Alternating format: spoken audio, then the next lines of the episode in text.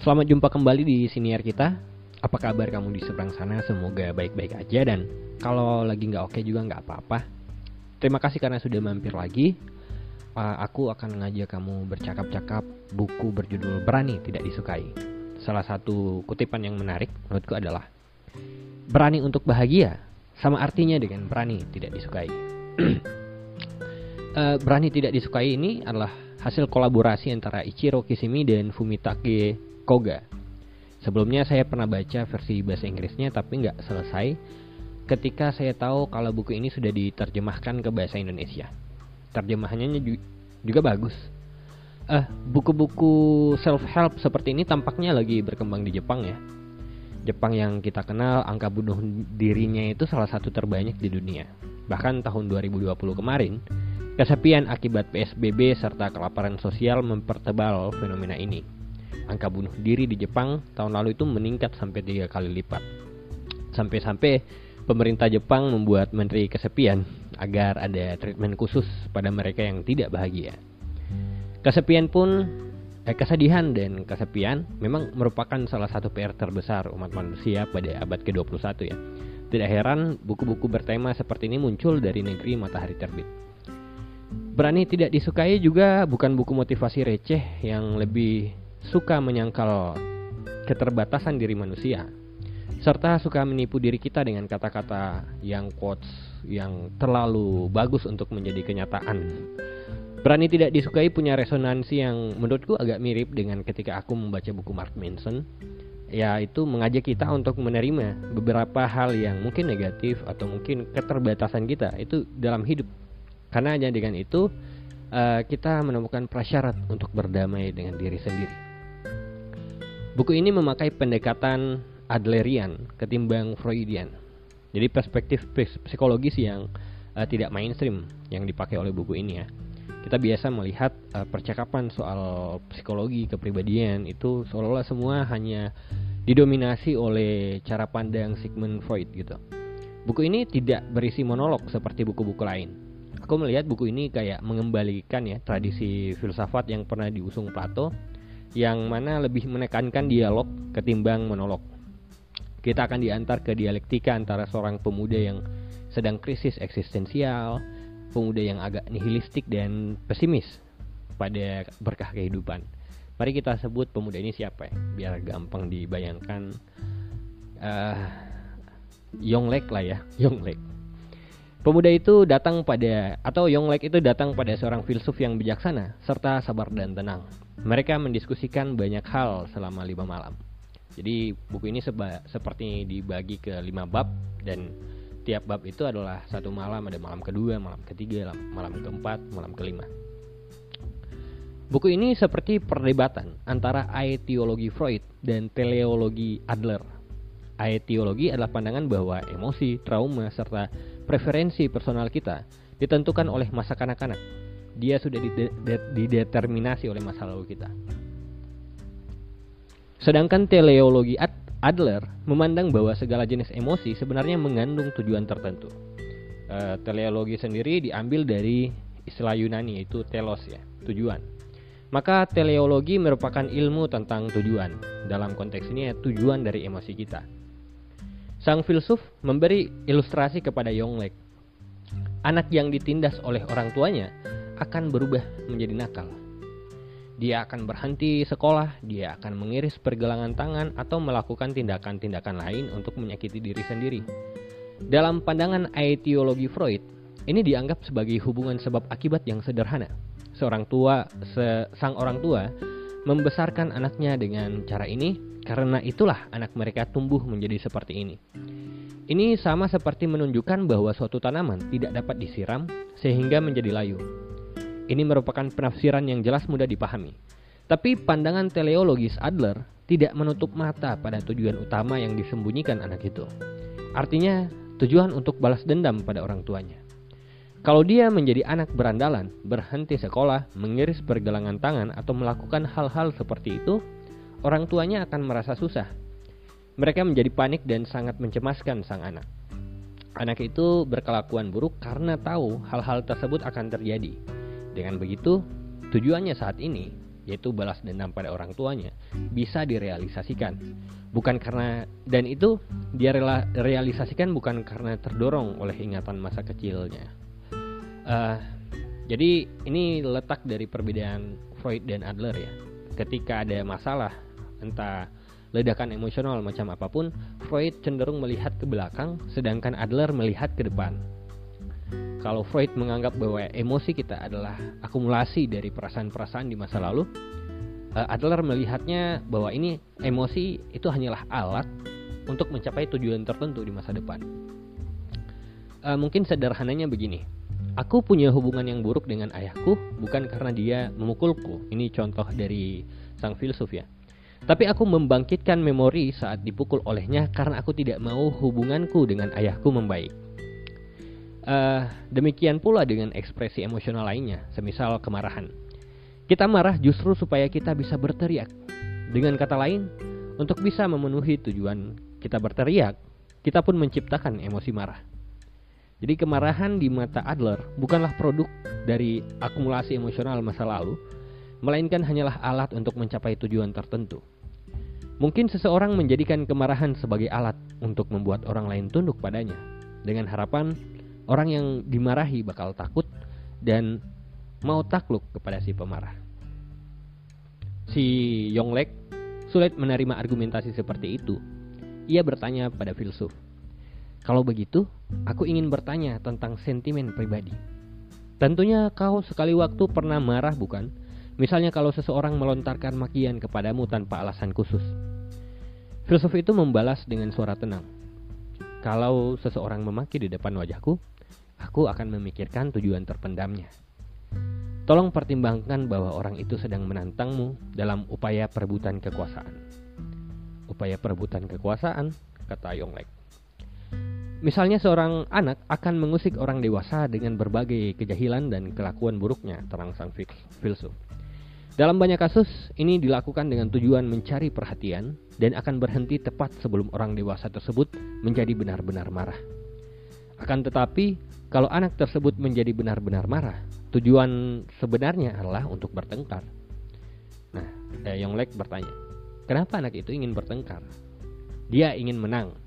Dia ingin membuktikan kekuatannya dengan menang," pungkas sang filsuf. Sang filsuf mengingatkan pada pemuda, pada si Yonglek, bahwa amarah hanya salah satu bentuk komunikasi dan kita tetap bisa berkomunikasi tanpa menggunakannya. Kita bisa menyampaikan pikiran dan niat kita yang bisa diterima tanpa membutuhkan amarah. Soal amarah ini saya cukup tertarik ya, karena kebetulan juga lagi membaca buku judulnya The Cow in the Parking Lot. Buku Sapi di Tempat Parkir ini mengatakan kalau marah itu bisa menjadi habit, bisa menjadi kebiasaan, dan jelas itu bukanlah kebiasaan yang baik. Selain itu, amarah bisa memicu lalu lintas adrenalin di dinding-dinding nadi, sehingga bisa bikin kecanduan. Hal-hal yang berkaitan dengan sentakan adrenalin itu bisa menjadi candu memang. Semisal alkohol, olahraga, atau naik roller coaster gitu. Berbeda dengan filsuf di buku Berani Tidak Disukai, buku Sapi di Tempat Parkir menyatakan kalau amarah itu nggak bisa hilang. Amarah adalah emosi alami yang lahir dari algoritma. Jadi pokoknya dari algoritma otak kita ya. Yang diperlukan bukanlah menghilangkan amarah, tapi mengekspresikannya dengan cara yang tidak merusak hubungan kita dengan orang lain. Menurut Adler, segala permasalahan manusia itu terletak di relasi interpersonal kita dengan orang lain. Segala emosi yang meluap-luap dalam dada kita juga punya tujuan terpendam yang berhubungan dengan relasi interpersonal kita dengan orang lain. Seseorang yang kerap mengisolasi dirinya dari masyarakat, misalnya, melakukannya dengan tujuan tidak terluka oleh hubungan interpersonal. Ketakutan pada hubungan interpersonal mengandung tujuan terpendam, yaitu menghindari hubungan interpersonal, dan untuk mendukung tujuannya itu, ia pun membenci dirinya sendiri. Tapi di sisi lain, kita tidak mungkin bisa lari dari hubungan interpersonal ini. Pada dasarnya mustahil untuk tidak terluka dalam hubungan dengan orang lain. Tidak bisa dihindari bahwa ketika kita masuk dalam hubungan interpersonal sampai ke level tertentu, kita akan terluka dan melukai orang lain pula. Adler mengatakan, yang bisa dilakukan seorang manusia untuk menyingkirkan masalahnya hanya dengan menjalani kehidupan seorang diri di alam semesta ini, tapi manusia itu tidak bisa melakukan hal semacam itu. Segala masalah dan solusi, berkah dan kutukan, tawa dan tangis selalu bermukim dalam hubungan interpersonal kita. Hubungan sosial adalah asal-muasal segala rasa. Namun hubungan interpersonal juga bukanlah hubungan yang terlihat sama rata. Sadar tidak sadar, selalu terdapat hierarki serta kekuasaan di dalamnya. Seolah selalu terdapat pihak yang superior di satu sisi dan pihak yang inferior di sisi lain. Nah, perkara superioritas ini merupakan salah satu tema penting dari pemikiran Adler. Pertama-tama, manusia lahir ke dunia sebagai makhluk yang tak berdaya. Dan manusia memiliki dorongan universal untuk bisa lepas dari keadaan tidak berdaya ini. Hasrat memburu superioritas dapat dilihat di mana saja. Ada yang pingin superior dalam kelas, soal popularitas, siapa yang lebih bahagia di media sosial, siapa yang lebih kaya, siapa yang lebih cantik, siapa yang lebih cerdas, siapa yang lebih up to date. Seperti siapa yang paling banyak teman, dan pokoknya banyak lagi deh. Dorongan menjadi superior menjelaskan banyak hal dalam sejarah umat manusia yang lebih luas. Misalnya kenapa negara satu sama lain itu ingin memenangkan perang. Atau misalnya orientalisme versus oksidentalisme. Atau manusia itu suka membandingkan diri, suka hidup dengan binatang. Itu aku sempat mikir, jangan-jangan kita ini suka hidup dengan binatang biar kita itu bisa merasa lebih superior aja gitu sebagai manusia gitu ya. Perkara gender misalnya dalam patriarki dan banyak lagi. Kehendak untuk superior mengharapkan kita untuk selalu berada dalam kondisi ingin meningkatkan diri. Lawan dari keinginan superior ini adalah keinginan inferior. Inferioritas itu seperti perasaan minder, rendah diri, insecurity, pokoknya merasa diri selalu kurang dan tidak layak. Biasanya mereka akan berkata, "Aku toh tidak cukup baik," atau "Sekalipun mencoba, aku tidak akan berhasil." Menurut Adler, perasaan inferior ini merupakan kondisi alamiah seluruh manusia. State of nature gitu. Hanya mereka yang merasa inferior lah yang bisa memikirkan bagaimana cara menjadi superior. Tapi ada juga kondisi di mana orang-orang memanfaatkan inferioritasnya agar tampak lebih superior dari yang lain. Mereka mengandalkan kemalangan mereka dengan harapan memperoleh keistimewaan. Kita mungkin pernah berada di percakapan atau menyaksikan curhat teman-teman kita. Misalnya aku pernah nih, ini kisah nyata nih. Aku pernah lagi nongkrong di kosan temen kan, terus ada teman yang jauh-jauh datang dari kampus apa gitu ya, di arah Cimahi lah pokoknya. Dia curhat, aku sedih karena, katakanlah ini namanya L ya, aku sedih karena skripsiku belum selesai, kata L. Dibalas sama si B, Bambang, kamu mending. Nah, gua aja belum garap skripsi gitu, kata Bambang. Dibalas lagi sama si L, aku ini udah stres ngurusin skripsi dan ibu aku udah gak ada. Dibalas lagi sama si B, si Bambang, ya lu mending, ibu lu gak ada, gue udah gak ada bapak gitu. Nah akhirnya mereka berantem ya. Dan si L ini dia nangis gitu. Akhirnya dia balik dan untuk beberapa bulan gak ketemu lagi sama kita. Yang terjadi antara L dan Bambang itu mereka berdua sedang berdebat alot tentang siapa yang paling menderita di muka bumi dan siapa yang paling layak diberi perhatian dengan cara istimewa. Media sosial bukan hanya arena kompetisi siapa yang paling bahagia di muka bumi, tapi juga kompetisi siapa yang paling malang di muka bumi. Dua-duanya punya tujuan yang sama, memperoleh sensasi keistimewaan, perasaan superioritas. Baru-baru saya ngobrol dengan kawan-kawan di Sirkalo Coffee. Jadi itu ada aku, Adi, dan Arya ya. Jadi Arya sempat gelisah melihat berkembangnya isu kesehatan mental di permukaan. Orang-orang lalu suka mendiagnosis dirinya sendiri hanya dari informasi-informasi internet yang barangkali juga bukan dari seorang profesional. Ada yang mengaku mengidap depresi, cemas, bipolar, dan lain sebagainya. Memang benar bahwa angka kecemasan dan depresi meningkat pada generasi milenial akhir dan generasi Z. Jadi ada statistiknya itu. Aku pernah baca di buku Coding of American Mind-nya Jonathan Haidt, tingkat kecemasan dan depresi itu sangat tinggi pada perempuan ya, pada remaja perempuan terutama, karena konon mungkin perempuan itu punya dorongan untuk membandingkan diri dengan orang lain itu lebih tinggi daripada laki-laki. Tapi tingkat bunuh dirinya itu lebih banyak di remaja laki-laki ketimbang remaja perempuan. Tapi ya lagi-lagi itu hanya statistik dan kita nggak wajib mengikutinya sebagai tren. Itu ada orang yang mendiagnosis, oh aku ini anxiety, aku ini depresi, dan oh, aku bipolar dan lain sebagainya. Ini memang spekulasi saja ya, tapi entah kenapa melintas cepat di benakku, apakah orang-orang ini sengaja menganggap dirinya menderita penyakit mental supaya bisa diistimewakan oleh orang lain. Dalam hal ini aku melihat bahwa ini juga sebentuk narsisme ya. Narsisme memang bukan hanya milik mereka yang ambisius untuk mencari superioritas, tapi juga bisa kita sematkan pada mereka yang berkompetisi siapa yang paling menderita di muka bumi ini. Adler pernah berkata, malah kalau kita bertanya kepada diri sendiri, siapa orang yang paling kuat dalam kebudayaan kita, jawaban yang logis adalah bayi. Bayi itu menguasai dan tidak dapat didominasi gitu. Bayi menguasai orang dewasa dengan kelemahannya. Dan justru karena kelemahan dan ketidakberdayaan inilah, tidak ada yang bisa mengendalikannya.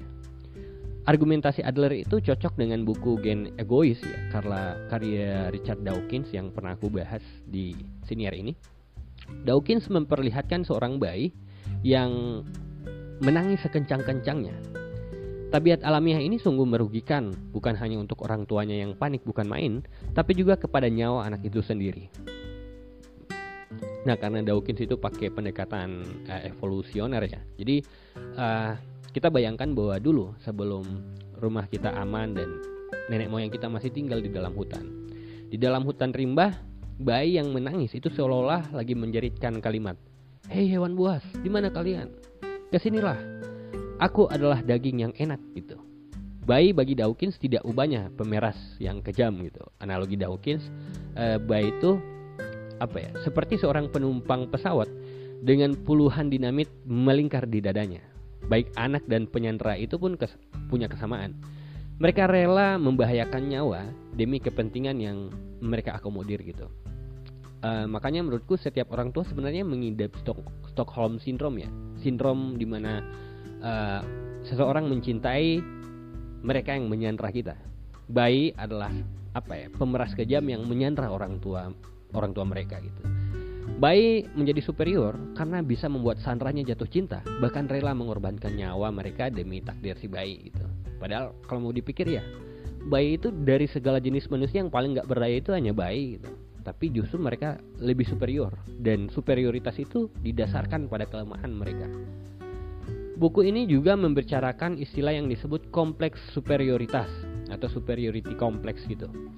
Saya kerap mendengar istilah inferiority complex ya, tapi baru tahu ada istilah superiority complex di buku ini. Orang-orang itu kerap membangun perasaan superior yang semu. Sang filsuf dalam buku ini memberikan gambaran. Seseorang memamerkan hubungan baiknya dengan orang berpengaruh, umumnya ini bisa jadi siapa saja. Mulai dari ketua kelas sampai selebritas terkenal, atau bapak bupati, presiden, atau Setia Novanto waktu dia foto bareng Donald Trump gitu. Dan dengan memamerkannya, dia mengumumkan bahwa dia spesial. Perilaku ini memberikan pernyataan menyesatkan tentang pengalaman kerjanya atau menunjukkan loyalitas berlebihan pada merek pakaian tertentu. Misalnya pernah ada tren-tren di mana orang itu nanya, "Berapa sih harga outfit lo?" gitu ya. Ada yang bilang, "Oh 5 juta baju saya, ini baju celana saya ini berapa M gitu ya," dan lain sebagainya. Jadi superioritas kita itu didasarkan pada hal-hal yang material, yang rapuh dan rentan gitu. Dia sedang membuat dirinya tampak superior dengan mengaitkan diri dia itu dengan otoritas tertentu. Singkatnya ini hanya perasaan superior yang buatan, superior yang artifisial. Dengan satu dan lain cara aku justru melihat fenomena ini sebagai inferioritas berbulu superior. Hanya orang yang sangat inferior yang mau melakukan segala cara agar diakui sebagai superior di mata orang lain. Nah, aku ingat kuliah Alain de Botton ya di YouTube. Dia bilang begini, kalau kamu melihat orang itu sedang memamerkan Ferrari yang baru saja dia beli, maka kamu jangan takjub tapi kasihanilah. Karena betapa ingin dia untuk tampak superior sampai dia bekerja keras sedemikian rupa agar bisa memamerkan barang-barang mewahnya gitu. Maka dalam hubungan interpersonal yang mengandung ranjau berupa inferiority complex maupun superiority complex, kita bertanya, bagaimanakah seharusnya kita bersikap? Yonglek dalam buku ini selalu dihantui perasaan kalau dia tidak bisa ikut gembira melihat kebahagiaan orang lain. Pemuda itu atau Yonglek itu tentu saja melihat hubungan interpersonal sebagai persaingan, seolah kebahagiaan orang lain sama dengan kekalahanku. Dan karena itulah pemuda tersebut tidak bisa turut merayakan kebahagiaan orang lain. Hanya karena ada yang lebih bahagia di media sosial kita, bukan berarti hidup kita itu gak berguna. Mengutip Jordan Peterson, satu-satunya kompetisi yang layak kita ikuti adalah kompetisi antara diri kita hari ini dengan diri kita di masa lalu. Kalau kita mau mencari perbandingan dengan orang lain, akan selalu kok kita temukan banyak orang yang jauh lebih beruntung dan bahagia daripada kita. Kebahagiaan yang disandarkan pada standar orang lain merupakan kebahagiaan yang rentan pecah, yang bisa menjelma pecahan kaca di hati kita, bisa bikin luka. Ketika kita meminjam standar hidup orang lain untuk kita pakai, eksistensi kita kemudian menjadi tidak lagi otentik. Kita nikah hanya karena orang-orang terdekat kita itu sudah banyak menikah. Dengan menjalani hidup di bawah bayang-bayang standar kehidupan orang lain, kita hanya membuat diri kita terasing dari diri kita sendiri. Makna kebebasan lalu menjadi lebih ringan dan sederhana ketika kita terlepas dari ambisi untuk terlihat seperti tokoh yang kita kagumi. Kebebasan menurut buku ini muncul ketika kita berani tidak disukai orang lain. Kebebasan berarti tidak disukai oleh orang lain, yang artinya adalah bukti bahwa kita sedang menggunakan kebebasan kita dan hidup di dalam kebebasan, dan tanda bahwa kita hidup sesuai dengan prinsip-prinsip yang kita pilih sendiri. Modal utama dari pemikiran Adlerian ini adalah keberanian memang. Berani untuk bahagia sama dengan berani tidak disukai. Sang filsuf di buku ini memakai analogi menarik yang mengingatkanku dengan dikotomi kendali stoicisme. Jadi, tidak ingin dibenci, aku kutip ya, tidak ingin dibenci, barangkali adalah tugasku. Tapi apakah orang ini atau orang itu tidak menyukaiku? Bukanlah tugasku. Sekalipun ada seseorang yang tidak berpikir baik tentangku, aku tidak bisa mengintervensinya. Meminjam pepatah yang kusebutkan tadi, wajar kalau seseorang berusaha membawa seekor kuda ke air, tapi apakah kuda itu minum atau tidak, itu bukan tugasnya. Keberanian untuk bahagia juga mencangkup keberanian untuk tidak disukai. Ketika sudah memperoleh keberanian ini, maka seluruh hubungan interpersonal kita akan segera berubah menjadi sesuatu yang lebih ringan. Topik lain yang menurutku dari buku ini adalah soal pujian ya. Jadi sang filsuf berkata, dalam pujian ada aspek penilaian dari orang yang mampu kepada orang yang tidak mampu. Contohnya, seorang ibu memuji anaknya yang membantunya menyiapkan makan malam. Ibu itu memuji dengan berkata, "Kau asisten yang hebat." Tapi ketika suaminya melakukan hal serupa, bisa dipastikan sang ibu tidak akan berkata, "Kau asisten yang hebat," gitu. Dengan kata lain, ibu yang memuji anaknya dengan mengatakan hal-hal seperti kerjanya bagus atau "wah, kau hebat sekali," secara tidak sadar menciptakan hubungan hierarkis dan memandang anaknya itu di bawahnya. Si Yonglek kemudian menyahut ya, "Jadi engkau mengatakan bahwa seseorang memberi pujian untuk memanipulasi?" "Benar," jawab sang filsuf. "Entah itu memuji atau menegur orang lain. Satu-satunya perbedaan yang ada adalah ganjaran atau hukuman, dan ini dilatar belakangi oleh tujuan memanipulasi." Memang teori psikologi Adler ini sangat kritis ya terhadap pendidikan yang menggunakan pendekatan imbalan dan hukuman karena adanya niat memanipulasi anak-anak di dalamnya. Pujian itu apa ya? Ya menurutku pujian itu seperti makanan ego aja sih. Dan orang yang terbiasa memuji mungkin bukanlah orang yang paling tahu cara menghormati kawan-kawan dia gitu. Dalam beberapa hal aku juga banyak teman yang kalau di daerahku istilahnya baba isi ya. Aku juga ngukur ada beberapa orang yang memang dia memuji karena dia nggak tahu keterampilan sosial lain selain itu. Ada yang memuji memang dengan intensi yang ingin menaikkan seorang tinggi-tinggi hanya untuk melihat orang tersebut itu terjun dari sebuah bukit yang sengaja dia bangun lewat pujiannya itu. Kita sudah ngobrol soal hubungan interpersonal ya di awal. Jadi dalam konteks pujian dan manipulasi, relasi interpersonal itu berbentuk vertikal dari atas ke bawah. Jadi seolah-olah ada pihak superior di sisi atas dan pihak inferior di sisi bawah. Contoh lain dari relasi interpersonal yang vertikal adalah patriarki, di mana seorang pria secara verbal melecehkan istrinya yang melakukan semua tugas rumah tangga dengan komentar seperti ini. Bukan kamu kok yang mencari uang. Jadi karena akulah maka ada makanan di atas meja ini.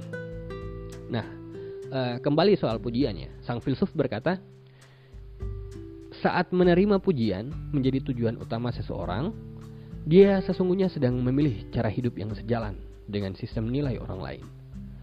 Memandang hidupmu hingga saat ini, bukanlah kau sudah lelah berupaya memenuhi ekspektasi orang tuamu? Ini pertanyaan yang diajukan pada Yonglek. Nah, aku memahaminya begini ya, bahwa memburu pujian itu adalah memilih untuk hidup dalam standar orang lain, sekaligus secara sukarela menerima diri kita disubordinasikan dalam relasi vertikal. Dalam buku ini, alih-alih memberi pujian, lebih baik mengucapkan terima kasih aja. Kata-kata terima kasih, bila benar-benar tulus, memang sulit untuk diungkapkan. Tapi berterima kasih itu bisa membuat seseorang merasa bahwa dirinya lebih berguna bagi orang lain. Yang diinginkan orang-orang sebetulnya menurut buku ini itu bukan validasi dari orang lain, namun hanya perasaan berkontribusi. Inilah landasan nilai dari psikologi Adler ya. Jadi semua orang itu bisa berbahagia, itu hak dari semua orang gitu. Tapi tidak semua manusia itu nyatanya bahagia. Menurut Adler, kebahagiaan itu muncul ketika seseorang merasa bahwa dirinya berguna lewat kontribusi kepada sesamanya. Nah, paling hanya gitu aja sih dari aku. Nah, yang bisa aku bawa pulang dari buku ini mungkin adalah melatih dan menjadikan kebiasaan berterima kasih itu sebagai sebagai kebiasaan yang penting dalam hidupku gitu. Sebagaimana aku berterima kasih kepada kamu yang menyimak sampai di sini. Terima kasih karena sudah mampir lagi. Kita akan berbincang-bincang di saat-saat yang lain. Terima kasih. Bye-bye.